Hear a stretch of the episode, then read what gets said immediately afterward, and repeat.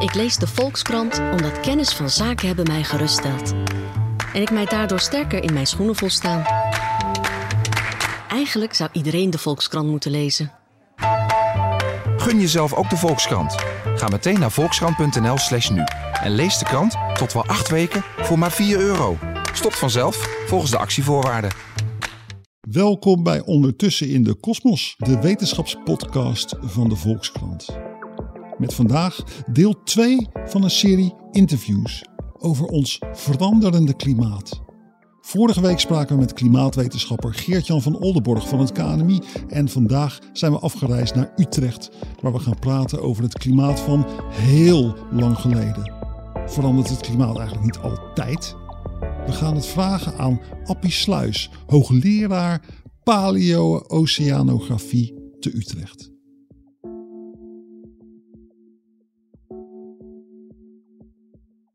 Weet je wat ik me altijd afvraag, Appie? Hoe kom je aan een voornaam Appie? Is dat een afkorting van iets? Of, of nee, een hele het, ongewone eh, naam? Het is, in, eh, het is in Nederland vaak een bijnaam, of van Albert of van Abdullah, eh, ook in recentere decennia. Maar mij, ik, mijn ouders hebben mij gewoon Appie genoemd. Eh, ja. S is Appie. S is Appie, Ja, maar dan met een. Y, niet met Ja, een IE. Dat vonden ja. ze dan vonden ze, voor de symmetrie is dat eh, mooi. Ja, vonden ze, ja. ja. En jij bent nou ja, wel een van de minst professorabele hoogleraren die ik eh, ken, mag ik zeggen. Dankjewel.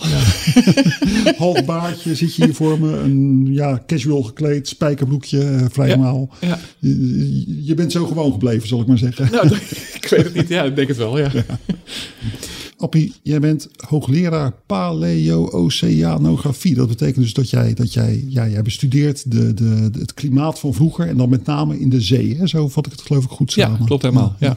Hoe doe je dat eigenlijk? Ik bedoel, hoe kom je te weten hoe de zee er miljoenen jaren geleden, toen er nog helemaal geen mensen op aarde waren, hoe de zee er toen uitzag?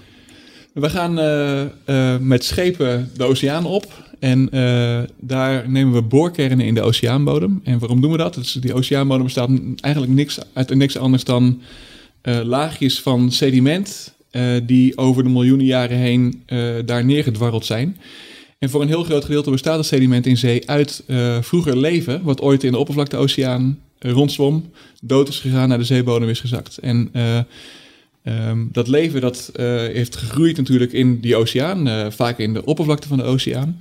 En dat heeft dus ook de karakteristieken van de toenmalige oppervlakte-oceaan in zich. Eh, welke soorten het überhaupt zijn. Hè? Zijn het soorten die in warm of koud water voorkomen, of in zoet of zout, of voedselrijk of voedselarm water? Ehm, dus aan de hand van de soortensamenstelling kan je al wat zien van, oké, wat voor, wat voor, wat voor, hoe zag die oceaan er in het verleden uit? Eh, maar ook meten we heel veel chemische samenstelling van die, eh, van die fossielen.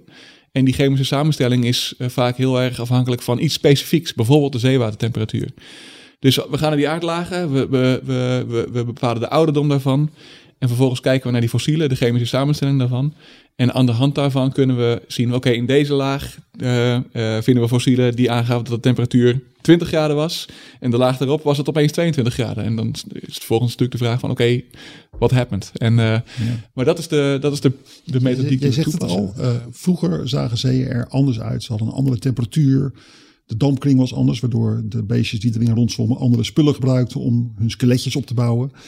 Ehm, als je nou eens kijkt naar een, een grafiek van de temperatuur op aarde van de afgelopen honderden miljoenen jaren, dus echt een hele diepe prehistorie, voordat de dinosaurussen waren en zo, ja, dan zie je echt een soort, soort berglandschap zie je ontstaan van de temperatuur. Met allemaal pieken en ook allemaal dalen.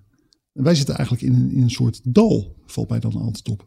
Klopt. We zitten ons een beetje druk te maken over opwarming. Maar Ja. eigenlijk moet je niet, is, is het niet gewoon eerlijk om te zeggen dat wij in een best wel koele periode zitten. Dat klopt. Hè? We zitten absoluut in een koele periode. We hebben ijs op beide polen. En dat is eigenlijk heel uniek als je kijkt naar de aardse geschiedenis.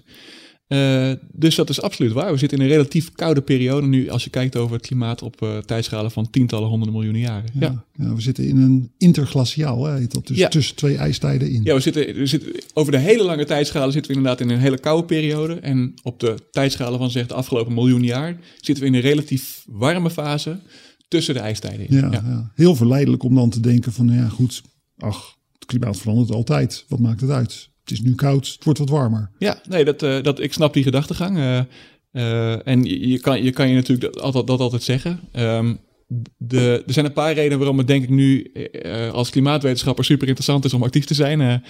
Ten eerste omdat de klimaatverandering die we nu zien sowieso uniek is voor, voor het normale ritme van ijstijden en tussenglacialen, waar we nu in, waar we de afgelopen miljoen jaar in zitten. Het is echt een trendbreuk. Uh, de CO2-concentratie die we vandaag de dag hebben is echt al veel hoger dan de afgelopen paar miljoen jaar. Uh, en het tweede wat het uniek maakt, is dat de stijging van de CO2-concentratie gigantisch snel gaat. Uh, ja. Sneller dan we ooit in het verleden hebben gezien, voor zover we het kunnen zien. En dus, dus die twee dingen zijn. een piek omhoog nu. Ja, ja, het is echt een piek omhoog. Al Gore liet het al zien in zijn film. Hè. Dus, heel ehm, alarmistische toon, op heel alarmistische toon. Maar hij heeft wel gelijk in de zin van het is echt uniek wat er nu gebeurt. En uh, het is ook voor het eerst dat er een organisme bestaat op aarde dat dit bewust doet. Uh, ze, ze, weten, we weten dat dit gebeurt en we weten dat het veroorzaken. Uh, en dus het is echt een, wat dat betreft ook een volledig, ook biologisch en evolutionair, een volledig nieuw fenomeen op aarde wat er nu gebeurt. Ja, ja, ja. Um, die piek omhoog, uh, toch even daar een beetje gevoel voor krijgen. Hè? We hebben natuurlijk, uh, je hebt vulkaanuitbarstingen waar enorm veel CO2 bij vrijkomt. Nou ja, de geschiedenis van de aarde is belachelijk lang. En toch zeg jij van die piek van CO2, dat is echt uniek nu. Ja, nou er is nog nooit een organisme geweest, of überhaupt een mechanisme geweest op aarde, dat fossiele brandstoffen op zulke snelheid om kan zetten naar CO2. Ja. Uh, dus ik ben ook een specialist op de koolstofcyclus. Hè, van oké, hoe beweegt koolstof zich door het aardse systeem heen? En inderdaad, wat je zegt, vulkanisme, daar komt CO2 uh, bij vrij. Nou, we hebben nu uh, een aantal vulkanen die actief zijn. De Etna en IJsland, La Palma, daar komt allemaal CO2 bij vrij. Um, maar als je kijkt naar de hoeveelheid CO2 die jaarlijks wordt geproduceerd door vulkanen, dat is ongeveer 1 vijftigste van wat we als mensen op jaarlijkse basis produceren. Hm. Dus dat is een peulenschil. Ja. Uh, en uh, dus dat is ook die snelheid. Die snelheid waarmee dat gebeurt is, ab, is absurd. Ja. Um, het is ook geologisch gezien volledig uniek. En zeker omdat wij een, een, volledig nieuw en kwantitatief heel belangrijk mechanisme hebben toegevoegd als mensen. Namelijk het verbranden van fossiele brandstoffen is echt een volledig uniek nieuw ding. Ja. Dat nog nooit eerder gebeurd is op aarde, zeker niet op deze schaal. Ja, ja dat hebben wij als mensen wel voor elkaar gekregen. Hè? Je moet het ook niet onder, je moet het ook niet. Uh, hè, dat is wel iets van waarde wat we gecreëerd hebben op aarde hier. Ja, ja, ja dat zeg je wel heel cynisch. ja, het, is natuurlijk, het heeft natuurlijk allerlei bijeffecten. Maar het is voor een wetenschapper zitten er ook ontzettend interessante kanten aan. Want je. Want oké, wat gebeurt er dan vervolgens met die CO2? Wat voor, wat voor effect heeft het precies op het klimaat? Dat, dat zijn vragen die bij de meeste wetenschappers, en zeker voor mij, uh, gewoon een ontzettende intrinsieke interesse opwekken. Van oké, okay, wat look what happens, weet je wel. We hebben hier eigenlijk, sommige wetenschappers zien het ook echt als cadeautje. Van, nou, dit, dit, is een fantastisch, uh, voor wetenschappers, voor de wetenschapper, fantastisch experiment om te kijken wat er daar gebeurt. Ja, En dat er allerlei bijeffecten zitten die ontzettend naar zijn, uh, weet je wel, waar we het natuurlijk allemaal over hebben de hele tijd. Uh, dat is natuurlijk ontzettend serieus. Maar wetenschappelijk is het su super interessant wat er nu gebeurt. Ja. Appie, terug naar dat verleden, uh, het iets minder verre verleden, zag je ook al warme periodes. Heel bekend, uh, wat, wat veel wordt aangehaald, is de vikingen. Die hebben op Groenland hebben ze gewoond, kerkjes gebouwd. Ja. Uh, in Engeland is er een tijd geweest dat, dat je het zo warm was dat ze daar wijn konden verbouwen. Nou, dat zijn wel periodes dat het erg warm was. Uh, af en toe smelt er een gletsjer en dan onder zo'n gletsjer komt er uh, bossen komen daar onder vandaan die uit, in de Romeinse tijd hier groeiden. Ja, te gek hè? Je zou zeggen van ja, nou ja, goed jongens, uh, klimaat is van alle tijden, warmte is van alle tijden. Het was vroeger veel warmer dan nu. Waar maken we ons druk over? Ja, dus dit is, het, dit is een heel belangrijk punt, omdat um, dit is het verschil tussen wat we mondiaal gemiddeld klimaat noemen wat echt een ontzettend lullig indicator is, want niemand kan het zien, weet je wel. En regionaal klimaat. En dus uh, we hebben uh, inderdaad, wat je zegt, nou in, uh, we hebben in de middeleeuwen periodes gehad waarin het kouder was, maar ook warmer was dan nu, hier, hier in Noordwest-Europa. maar wat je ziet in al deze perioden van hitte op een bepaalde plek, dat wordt altijd gecompenseerd door relatief koude omstandigheden op een andere plek. Ja. Dus het kan best zijn dat je op één plek heel erg warm wordt, maar op een andere plek, als het op een andere plek kouder wordt, is het mondiaal gemiddeld nog steeds dezelfde temperatuur. Ja, ja. En dat is het grote, dat, daar, daar gaat het hier om. Uh, we zijn hier uiteraard, omdat we hier leven, zijn we heel erg gefocust op wat we hier zien. Uh, maar in de kleine ijstijd uh, was het hier koud, maar dan was het in Azië was het warmer. Ja. En uh, dus je moet altijd naar het mondiaal gemiddelde klimaat kijken. Eh, zo goed mogelijk, om een indruk te vormen van oké, wat is nou de invloed van broeikasgas op het klimaat? Want alleen dan kan je het meten. Dus toen die Engelse wijn zaten te verbouwen, toen was ergens anders op eh, aarde was een plek waar uh, ja, mensen zaten te bibberen. Ja, dat, precies dit. Ja, of weggingen omdat het te koud was. Ja, ja, Jij noemt overigens het woord kleine ijstijd. Dat is ook zo'n periode, bekend van de winterlandschappen die toen werden geschilderd. Het was heel koud. De Theems is bevroren toen. De rivier de Hudson is bevroren toen. Ja.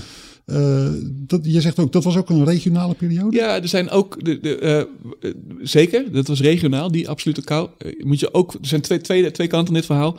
Dus realiseer je ook, waarom, waarom ging iemand een schilderij maken van een, van een ontzettend bevroren rivier? Waarschijnlijk omdat het misschien wel één of twee keer gebeurd is. Hè? Dus het zijn ook freak occurrences geweest van het weer. Um, maar het is absoluut zo dat we in een kleine ijstijd dat het hier kouder was. Uh, de gletsjers waren ook groter in, in Europa. Um, uh, er zijn twee oorzaken hiervan. Uh, zeker regionale klimaatverandering. Maar er zitten ook nog wel variaties in zonneactiviteiten die hier een invloed op kunnen hebben gehad. die invloed is relatief klein. waarschijnlijk zijn die distributies van warmte, dus dat het op de ene plek koud en de andere plek warmer wordt, zijn waarschijnlijk nog groter geweest, ook tijdens dit soort perioden. Mm, ja. ja. Appie, wanneer is het eigenlijk voor het laatst zo warm geweest op aarde als nu? Um, nou, zo warm geweest als op aarde als nu is waarschijnlijk het, uh, het vorige interglaciaal. Dus de vorige warme periode tussen de ijstijden. Uh, het, het EEM, het EMIN. En dat is 125.000 ja, jaar geleden, zeg ik uit mijn hoofd. Ja, zo in, in die orde grootte. Dus uh, toen was het waarschijnlijk ongeveer net zo warm als nu. Um, de CO2-concentratie was lager dan nu. En dat komt omdat uh, de opwarming die we verwachten van de CO2-stijging die we nu hebben, die moet nog, uh, die, moet, die, moet, die opwarming moet nog doorgaan. Uh, die zal nog doorgaan ook. Um, dus wij, het klimaat dat we nu hebben hoort niet bij de huidige CO2-concentratie, laat ik het zo zeggen. Uh, maar het EEM is wat dat betreft een interessante periode om naar te kijken. Omdat je dan kan kijken, oké, als het iets warmer is dan voor de industriële revolutie, hoe ziet het, hoe ziet het klimaat er dan uit? Hoe werkt dat dan ongeveer? En, uh, dus daar wordt ook zeker veel onderzoek naar gedaan, hoe het EEM eruit zag. Ja, ja. En, en, het EEM, 125.000 jaar geleden, toen liepen hier Neandertalers rond, geloof ik. Hè? Ja, volgens mij was Homo sapiens was er al wel, maar niet hier nog. Die zat in Afrika, dus, uh, ja. precies. ja. ja. En, en CO2, eh, wanneer is het voor het laatst 400 parts per miljoen, deeltjes per miljoen geweest in, in CO2-concentratie? Ja, dan moeten we toch een paar miljoen jaar terug al, naar het Plioceen. Uh, naar iets van 3 miljoen jaar. En uh, toen was het voor het laatst zo hoog. En, uh. Ja, en daar wordt dus ook wordt veel, veel onderzoek gedaan naar het Plioceen om te kijken van oké, hoe ziet het klimaat er toen uit? En en dan wordt het eerlijk gezegd al, uh, nou ja, ik, ik, wil niet beangstigend zeggen, maar de wereld is wel heel anders op dat moment. Uh, zeeniveau is uh, in de orde van 6 tot 20 meter hoger dan nu. Veel minder ijs op het land. En dat wil zeggen dat er dus de reden, de reden waarom de zeeniveau hoger was, is omdat er veel minder ijs of veel minder water opgeslagen was op het land in ijs en veel meer in zeewater zat. Um, en ehm, met name de poolgebieden waren veel warmer dan nu. Tropen waren uh, waarschijnlijk iets warmer of ongeveer gelijk als nu. Maar uh, ja, de wereld ziet er echt anders uit op het moment dat de CO2-concentratie zo hoog is. Ja. ja. meters hogere zeespiegel. Ja. Dat kwam omdat Antarctica was gesmolten, Groenland was gesmolten. Wat was er precies? Waarschijnlijk een deel van beide. Uh, dus, um, en dat eerlijk gezegd is die discussie die is lastig te voeren. Omdat je, weet je, als een ijskap afgesmolten is, hoe meet je hem dan? Weet je? als hij er niet is, dan kan je hem niet meten. En dus, maar um, afgeleid van... Um, uh, patronen van zeeniveauverandering uh, kan je ook herleiden van waar die ijskap ooit wel of niet geweest is. Uh, en aan de hand van dat type bewijs um, weten we dat Groenland in ieder geval veel kleiner was dan nu. Misschien helemaal geen ijskap had. Uh, en waarschijnlijk ook op Antarctica, uh, bepaalde delen van Antarctica ijsvrij waren die, waar nu ijs is. Ja, ja. En 2,5 miljoen jaar geleden, even ter oriëntatie, dat was de tijd toen waren er, nou dat was echt nog voordat er echt moderne mensen rondliepen. Mensen waren toen een beetje rechtoplopende ja. Ja, apen. Zo ja, denk aan Lucy, weet je wel. Dat soort... Uh, dat soort is net het eerste, eerste gebruik van stenen werktuigen volgens mij rond die ja, tijd. nou dat zou goed kunnen. Dat weet je beter ik, denk ik. dat is, dat is, ja, wat dat betreft is een vakgebied van een expert is altijd smaller dan dat van een wetenschap wetenschapsjournalisten. ik, ik wil met jou toe naar een, naar een wereld wat eigenlijk een beetje jouw specialisme is. Nog langer geleden. Um, een tijd, de dinosaurussen waren net 10 miljoen jaar uitgestorven. Uh, mensen waren er nog niet. Sabelton, tijgers, mammoets, dat was allemaal nog niet. Uh, de wereld werd bevolkt door, door hele merkwaardige diertjes. Uh, kleine hertjes, voorlopers van paarden, dat soort werk. Een soort aapachtige wezentjes in de bomen, maar nog niet echt apen. Dat was het op de grens van het Paleogeen en het Eoceen. was. Paleocene en het Eocene. Het Ja, Paleoceen en het Eoceen. Ja. 56 miljoen jaar geleden, geloof ik. Hè? klopt. Ja, ja. Ehm, het was toen sowieso al veel warmer op aarde, volgens mij. Hè? Ja, dus als je over die CO2-historie nadenkt, dan, dan, dan praat je het hier inderdaad over het Paleocene en Eocene. Dat is een periode waarin, we, waarin de CO2-concentratie überhaupt al veel hoger was dan dat die nu is. Ja. Eh, zeg, we weten het niet precies, want de informatie daarover is, is niet zo precies. Eh, eh, maar zeg in de orde van duizend deeltjes per miljoen in de atmosfeer. ja. Dus dat was ongeveer de achtergrondconditie eh, van hoe het toen was. Ja. En dan zie je dus ook al, zelfs al, als je niet specifiek naar die klimaatverandering waar we zo ongetwijfeld over komt te praten, dan zie je al dat die wereld er dan echt anders uitziet. De Noordpool was... ijsvrij, volledig ijsvrij. Ja. Ehm, eh, ook Antarctica. Ja. Eh, eh, ijs was eigenlijk niet iets, was, was geen ding op aarde. Was niet in de mode, zeg maar. En, eh, en inderdaad, wat je zegt, de biosfeer zag er ook heel anders uit. De, de, de, nee, dit is inderdaad 10 miljoen jaar na, na de uitsterven van de dinosauriërs. Dan denk je van, nou, Ja. komen alle zoogdieren dan? Nou, het is die wereld van de, van de vroege Ja. zoogdieren. En, ja. Nijlpaarden die waren op de Noordpool, geloof ik. Wat was het nou? Ja, nou ja, dus dat is inderdaad een, een frase die ik af en toe wel gebruik. Inderdaad, ja, we vinden inderdaad fossiel, fossielen eh, van, eh, en ook eh, voetafdrukken van vroege zoogdieren. Die, het, wa- het waren geen nijlpaarden, het, waren, het, waren, het was een andere groep organismen, maar met een ecologie die vergelijkbaar is met die, Ja. met die van nijlpaarden nu. Ja. En die vinden we inderdaad dichtbij, ja, op, op, in Groenland en Spitsbergen en dat Ja, soort dingen. En dat, ook, ook toen was dat al op, op de, in de Poolcirkel, ja. Het was een warme wereld. Nederland was een lagune, er groeiden hier palmen. Andere wereld, warm, duizend deeltjes per miljoen. En toen gebeurde er opeens iets. Ja, Wat? Ja, er kwam een enorme bult eh, CO2 en methaan vrij. Eh, eh, die kwam de atmosfeer en de oceaan in. En ja, die veroorzaakte van alles aan- gekke fenomenen. Er kwam de, de, de dampkring in. Waar, waar kwam die vandaan? Ja, dat is een vraag die we nog niet beantwoord hebben. We hebben wel een paar hypotheses. Ehm, ehm, eh, de, de, de veranderingen die we chemisch zien in de atmosfeer en in de, in de oceaan, die laten zien dat er, een, eh, dat er een hoeveelheid koolstof in de vorm van methaan of CO2 vrijkwam uit een wat we noemen organisch reservoir. Dus dat wil zeggen dat het, afkomst, dat het koolstof is af- afkomstig van ooit levend materiaal. Dus noemen ze iets als veen of zoiets dergelijks. Eh, maar het kan ook bijvoorbeeld methaan zijn uit, eh, uit de zeebodem. Onder de zeebodem liggen, liggen, liggen in sommige aardlagen eh, ligt een soort van eh, mineraal van water en methaan. Dat is eigenlijk een soort ijs waar heel veel methaan in opgeslagen zit. Dat is stabiel bij een bepaalde temperatuur en bij een bepaalde druk. Maar als plotseling heel snel de temperatuur stijgt, dan kan dat vrijkomen. Dat is ook iets waar we bijvoorbeeld permafrost is heel analoog hieraan. eh, eh, omdat het nu opwarmt, gaat misschien de permafrost smelten, waardoor daar ook methaan en, en CO2 uit vrijkomt. Nou, dat, is iets dat zijn scenario's waaraan we denken, ook eh, voor dit hitterecord van 56 miljoen jaar geleden. Dat door een bepaalde trigger, misschien eh, opwarming, ehm, eh, misschien iets wat, wat, wat normaal wel, ook wel gebeurde, maar dat plotseling een drempelwaarde overging, waardoor opeens die methaanhydraten vrijkwamen. En daarbij dus werd er dus heel veel methaan en CO2 eh, de atmosfeer en de oceaan ingebracht. Eh, dat is, de, dat- is het, het, in ieder geval het werkende model. En dat kunnen we ook zo stimuleren met modellen, dat dat in ieder geval plausibel is. Maar bewijzen kunnen we het nog niet. Ja. Dus de thermostaat ging iets hoger door misschien wel een vulkaan of Ja. iets anders. Ja. En vervolgens kwam dat monster kwam vrij. Van de zeebodem kwam dat, dat, gassende, dat gassende ijs. Daar kwam al het gas uit vrij. Dat is het idee, ja. Ja. Ja.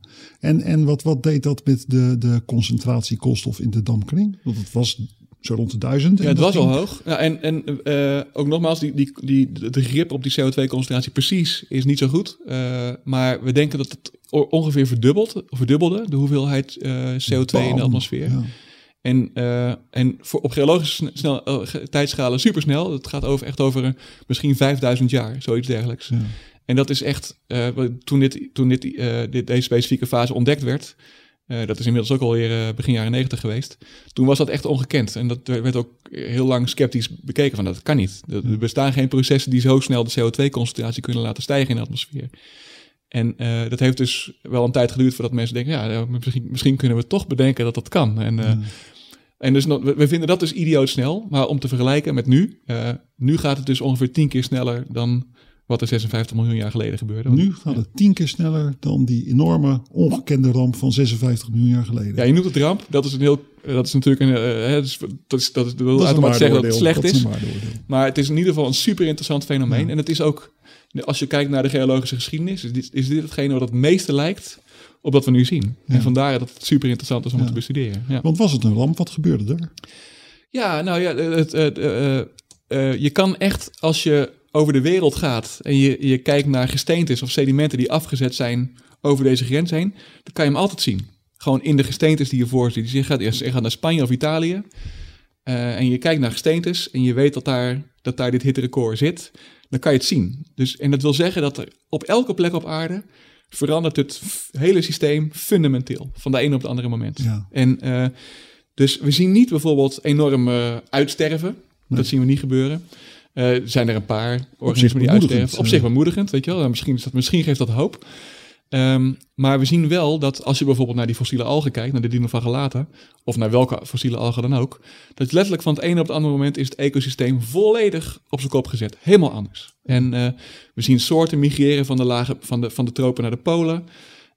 We zien gebieden die eerst normaal liefelijk kustmilieutje waren, waar opeens eh, volledig eh, and- andere algen opeens volledig domineren, omdat er eh, oceanografisch van alles gebeurt of omdat er veel meer regenval is.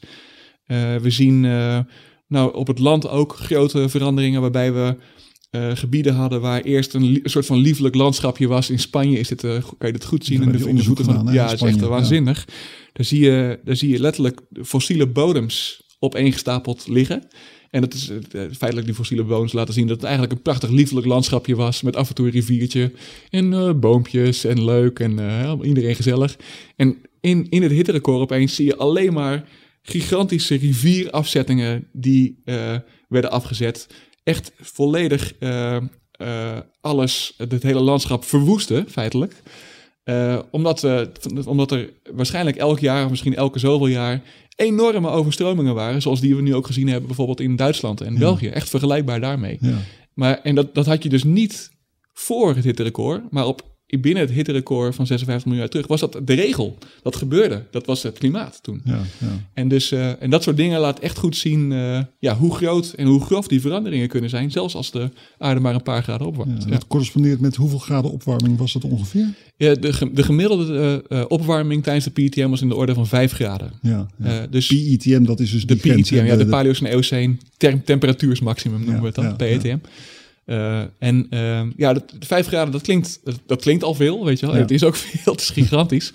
Maar dat PTM laat dus ook zien dat inderdaad daar ook echt alles verandert. Ja. Elke plek op aarde wordt anders. Ja.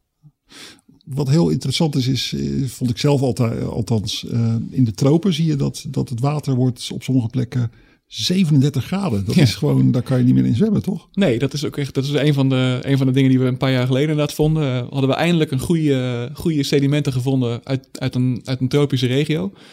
En daar zagen we echt heel verrassend. Dat hadden we ook echt niet zien aankomen. Maar dat inderdaad tijdens de PTM de zeewatertemperaturen zo warm werden. Dus inderdaad 7, 38 graden. Ehm, eh, en dat, dat is überhaupt al bijzonder, weet je wel, dat je, dat je, dat je zoiets vindt. Maar de klap de vuurpijl was inderdaad van, nou, we hadden voor, voor de PTM in de sedimenten, nou, zaten er kalkfossieltjes en de dinoflagellata fossieltjes en de diatomeeën en de, die radiolariën zaten er allemaal netjes in. Maar tijdens de PTM waren die allemaal weg. En eh, dat hebben we op een paar plekken nu gezien, aan de kust, ook, eh, eh, ook in de open oceaan. En de enige sluitende verklaring die we hiervoor kunnen vinden, is dat het inderdaad voor deze organismen gewoon te warm was daar tijdens, tijdens, tijdens de PTM. En eh, als die algen het al niet trokken, dan weet je zeker dat de vissen het ook niet trokken en de zoogdieren het ook niet trokken. Het moet daar echt een, een soort van lege oceaan geweest zijn, maar het enige wat daar groeide waren bacteriën en archaea. Eh, dat, dat, zo moet ongeveer de oceaan eruit hebben gezien. Dat is echt geen pretje. Ja. Dat is niet iets wat nu gaat gebeuren. Eh, het is nu te koud daarvoor, feitelijk op aarde. Eh, dan moet, heb je de CO2-concentratie moet echt veel hoger worden.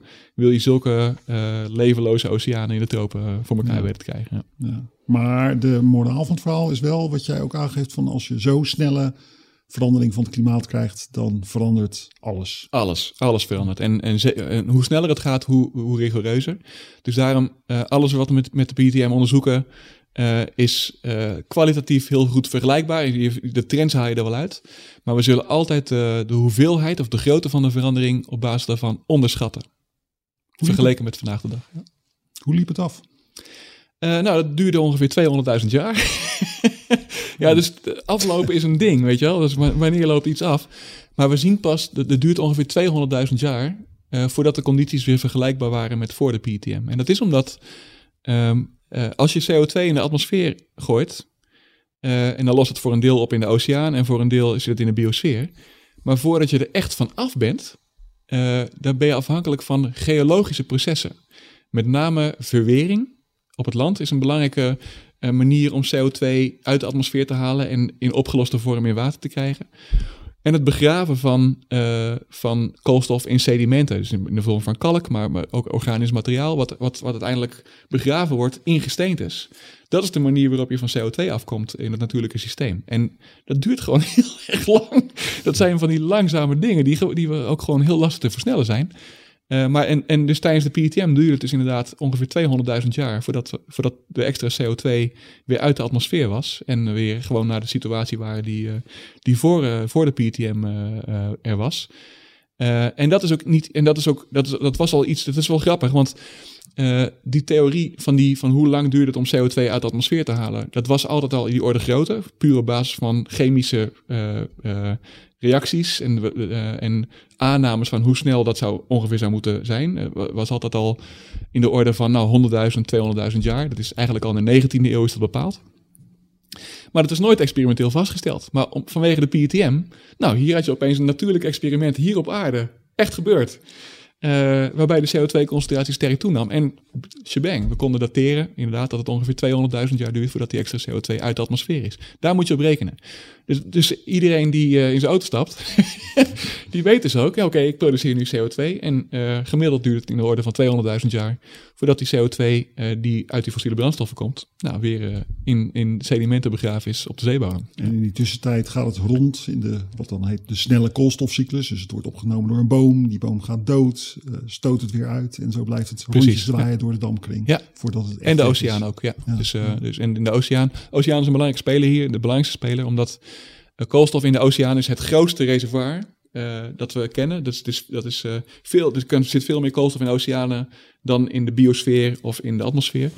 Um, dus daarom is de oceaan ook zo belangrijk in het opnemen van die CO2 die we als mens nu uitstoten. Want die kan er gewoon heel veel in kwijt. Ja. ja. We hebben op dit moment hebben we ook op de zeebodems van die methaanijzen liggen. Methaanhydraat heet dat met een moeilijk woord. Ja. Dat ijs met dat gas erin. Um, ja, en we zijn aan het opwarmen. Uh, ik word een beetje bang hiervan. Ja, ik snap dat. Zou het denkbaar zijn dat die, die, die, dat bevroren gas op de zeebodem ook in één keer vrijkomt? Ja, dat kan gebeuren. Ja, absoluut. Het is niet iets wat morgen gaat gebeuren. Uh, de meeste van die, van die gashydraten die liggen echt in sedimenten op, op, op diepte. Dus dat wil zeggen, dus voordat die echt instabiel worden, dan moet de warmte die wij nu in de atmosfeer aan het produceren zijn, die moet de oceaan in, naar de zeebodem. Dan moet die door de sedimenten heen worden uh, getransporteerd naar de gashydraten en dan gaan ze pas dissociëren. Dat duurt in de orde van enkele duizenden jaren voor de meeste gashydraten. Dus daar hoeven we, hoef je voor je kinderen nog niet bang voor te zijn. Zeg maar. Nee, duizenden maar, jaren. Maar dat, is, dat zijn de, de, dingen die diep liggen. Maar er zijn ook uh, hydraten die veel ondieper liggen, met name in het Noordpoolgebied. Daar heb je ook gashydraten die gewoon vlak bij de zeebodem liggen. En als het daar snel warmer wordt, dan gaan die ook al wel dissociëren. Ja. ja. En dan krijg je een kettingreactie of zo? Of ja, of dat, is, uh, dat, is, dat is precies. Dat is uh, de, de kettingreactie die mogelijk is. Het, is hetzelfde iets als de permafrost. Hè, dus die nu vrijkomt, die nu aan het smelten gaat. En daar extra koolstof los gaat laten of minder koolstof opgeslaan, zo kan je het ook bekijken. Um, uh, maar dat is absoluut. En, en dus het klimaatsysteem of de koolstofcyclus zit dus vol met dit soort uh, effecten. Als CO2-concentratie stijgt, nou, dan, dan, zorgt dat eigenlijk voor extra CO2-uitstoot vanwege klimaatverandering. En die, het, pro uh, het, probleem is dat we dus wel ook. er zijn dus ook mechanismen die die CO2 weer kunnen opnemen. Maar dat zijn typisch de heel langzame processen. Hè, dus bijvoorbeeld die verwering of het begraven in sedimenten. En uh, de versterkende effecten, zoals het smelten van uh, permafrost, die zijn allemaal veel sneller. Dus uh, we verwachten dat de klimaatverandering door natuurlijke systemen eigenlijk met name versterkt gaat worden de komende honderden, duizenden jaren. En dat, dat de remmende effecten op klimaatverandering veel dan pas daarna echt belangrijk zullen worden in het aardsysteem. Dat is een van de redenen waarom het zo lang duurt. Als je dit soort dingen weet, Appie, uh, heb jij nou niet de neiging om, om aan, ja, ergens aan een gevel te gaan hangen als demonstrant? Nee, ik heb nooit die neiging gehad. Uh, ik, ik snap wel dat mensen die hebben hoor. Want uh, ja, die publieke discussie is, is mijlenver verwijderd van de wetenschappelijke discussie als het gaat over klimaatverandering. En dat is af en toe voor wetenschappers best lastig om mee om te gaan. En, uh, maar ik, ik voel die rol niet voor mezelf weggelegd. ik ben ook echt wetenschapper in die zin. Maar ik, ik, dat wil niet zeggen dat ik niet deelneem aan de publieke discussie. Maar ik vind echt dat mijn rol is om ervoor te zorgen dat, dat we uh, dat, dat mensen goed geïnformeerd zijn over de staat van wetenschap. Uh, dat is onze rol volgens mij. Uh, en dus dat doe ik ook graag. dus ik schrijf af en toe wel een stukje in, hier en daar in een krant. Of ik, nou, ik doe wel eens een podcast, geloof ik. en, en dat vind ik, dat ligt veel dichter bij mijn persoon. Althans, ik denk ook dat het waardevoller is voor de publieke discussie dan als wij als wetenschappers uh, activistisch uh, worden. Want ik denk niet dat dat zin heeft. Uh, ik heb, ik ja. heb wel eens een keer een interview met jou gelezen. Daar stond jij echt met een hoodie op. ja. ik zit bij de, bij, de, bij, de, bij de klimaatbeweging. Ik zit ja. bij de milieubeweging. Ik, heb daar nooit ik, heb daar nooit, ik ben nooit lid geweest van de milieubeweging. Maar ik ben wel als op de middelbare school... was ik wel, was ik wel um, um, gemotiveerd voor de milieubeweging. Want ik vond dat we, zeker als scholier vond ik dat we ja, weinig, uh, wat we nu duurzaam noemen, uh, omgingen met onze planeet. En er is veel vervuiling. En dat is ook wel iets verbeterd sinds die tijd. Dat ik heb in de jaren negentig op school gezeten. Nou, er was er veel minder oog voor duurzaamheid dan dat er nu, dat er nu is. dus er is ook wel iets verbeterd. Maar ik heb nooit actief bij een milieubeweging of, een, of zoiets gezeten. Nee. nee, nee. Toch, toch zeg jij van, nou ja, oké, ik ben wetenschapper. Dat is mijn rol. Ik hou ja. afstand ik bemoei me wel een beetje met het maatschappelijke debat, maar dat doe ik dan rustig en kalm, zoals een eh, wetenschapper dat eh, hoort te doen. Hm. Um, ja, is het niet ook je verantwoordelijkheid als wetenschapper, als jij dit soort dingen weet, om veel harder te waarschuwen? Er zijn natuurlijk een hele hoop klimaatwetenschappers die, uh, die dat wel degelijk vinden. Ja, ik, de, ook daar zitten twee kanten aan. Uh, ik, ik denk dat er eigenlijk, als je kijkt naar de geschiedenis van hoe klimaat gecommuniceerd wordt naar beleidsmakers, uh, dat is eigenlijk al best wel lang op een hoog niveau. Uh, met IPCC al vanaf de jaren negentig. Um, dat daar weinig gebeurt, um, dat is voor sommige wetenschappers inderdaad aanleiding om harder te gaan schreeuwen. Uh, maar ik heb altijd het idee dat dat averechts werkt. Um, harder schreeuwen leidt tot meer polarisatie. En meer polarisatie leidt tot inactie. En het is duidelijk dat als we die klimaatverandering niet willen, dat we heel snel moeten gaan, gaan dalen in uh, de CO2-uitstoot. Uh, eh, moeten feitelijk over 30 jaar moeten we bij nul zitten. Uh, dat is ook heel helder uitgesproken in alle adviezen die de wetenschappers hebben gedaan naar de beleidsmakers. maar het helpt niet om harder te gaan schreeuwen. Want het heeft volgens mij een averechts effect, want het leidt alleen maar tot meer polarisatie. En daardoor tot, volgens mij leidt de polarisatie alleen maar tot een inactie, tot een bepaalde inertie van het systeem, waarbij, waarbij je alleen maar discussie hebt en niet naar actie kan bewegen. En dus volgens mij is dat het misverstand wat we moeten weghelpen. Is dat uh, we moeten, volgens mij is het de grootste uitdaging om de polarisatie weg te nemen in de publieke discussie. En uh, veel meer op basis van inhoud en gemeenschappelijke waarden. Van wat vinden we nou belangrijk eigenlijk met z'n allen? Uh, die discussie moet veel meer gevoerd worden dan over de inhoudelijke discussie over of dat wel of, wel of geen klimaatverandering is door de mensen. Die is helemaal niet constructief. Mm. En, dus, um, en daarnaast denk ik ook dat we als een wetenschapper gaat schreeuwen, dat wil niet zeggen dat hij dan opeens wel effect heeft. Weet je wel? De milieubeweging schreeuwt. Uh, en dat is hartstikke goed, want daardoor komt het op de agenda. Um, maar we moeten niet als wetenschappers de illusie hebben dat wij opeens door te gaan schreeuwen met argumenten, opeens de publieke discussie op zijn kop gaan zetten. Dat is, dat is sterker nog, ik denk dat dat het averechts effect heeft. En dus ja. um, we, volgens mij moeten we meer dan activistisch communiceren, veel beter strategisch nadenken van hoe moeten we eigenlijk met z'n allen, en niet alleen de wetenschappers, ervoor zorgen dat de publieke discussie gedepolariseerd wordt en constructiever wordt, zodat we daadwerkelijk naar maatregelen kunnen. Ik denk dat dat een veel belangrijker doel is dan, dan van de daken schreeuwen. De andere kant van die polarisatie is trouwens dat, uh, zeker vanuit de, de, de wat rechtsige hoek, krijg je natuurlijk vaak het verwijt van, van ja, oh ja, die, die klimaatlui, dat zijn allemaal, die klimaatwetenschappers, dat zijn allemaal lui met, met geitenwolle sokken en rare truien aan en gekke haren. Ja. En ik moet wel zeggen, als ik hier door het gebouw loop en als ik op klimaatconferenties kom, dan is daar toch een heel andere sfeer heerst daar. Ja. Dan, laten we zeggen, in een, in een faculteit vol met, met economen of bedrijfskundigen. Ja, is ook zo. Ehm, wat, wat, hoe kleurt dat jouw blik, denk je? Hoe kleurt dat de blik van de wetenschap op het probleem? Nou, ik denk dat ehm, eh, de mensen, ik denk dat alle wetenschappers, in, zeker in Nederland, maar ik denk overal, die werken vanuit pure fascinatie voor het klimaatsysteem. En eh, dat geldt voor mij ook. Ik wil gewoon weten hoe het zit. En ehm, ik heb eh, volgens mij geen uitgesproken politieke kleur hierin. maar ik denk dat niemand zichzelf wijs moet maken dat hij geen politieke kleur heeft. iedereen heeft een politieke kleur. Maar je, bent, je, bent, bioloog, je houdt van diertjes, je bent ooit biologie gaan studeren omdat je van planten en dieren houdt, omdat je van natuur houdt. Nee, dat is ook zo. Dus, uh, dus ik, uh, natuurlijk, maar, maar, dan nog denk ik dat mijn intrinsieke motivatie ligt gewoon in de wetenschappelijke vraag. En ik heb um, geen politiek motief voor mijn werk. Ik ik wil gewoon weten hoe het zit. En uh, ik denk dat dat eigenlijk voor alle wetenschappers geldt. Uh, dat dat de, primaire drijfveer. Je kan, laat ik het anders zeggen. Um, de wetenschap is zo'n uh, zo, is, is, is snelstromend geheel van um, en ook competitief.